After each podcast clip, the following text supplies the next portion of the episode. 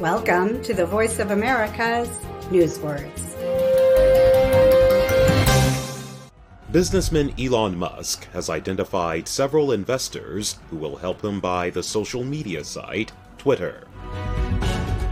Platform Musk has promised to make Twitter more inclusive, but critics say he plans to loosen controls on posts.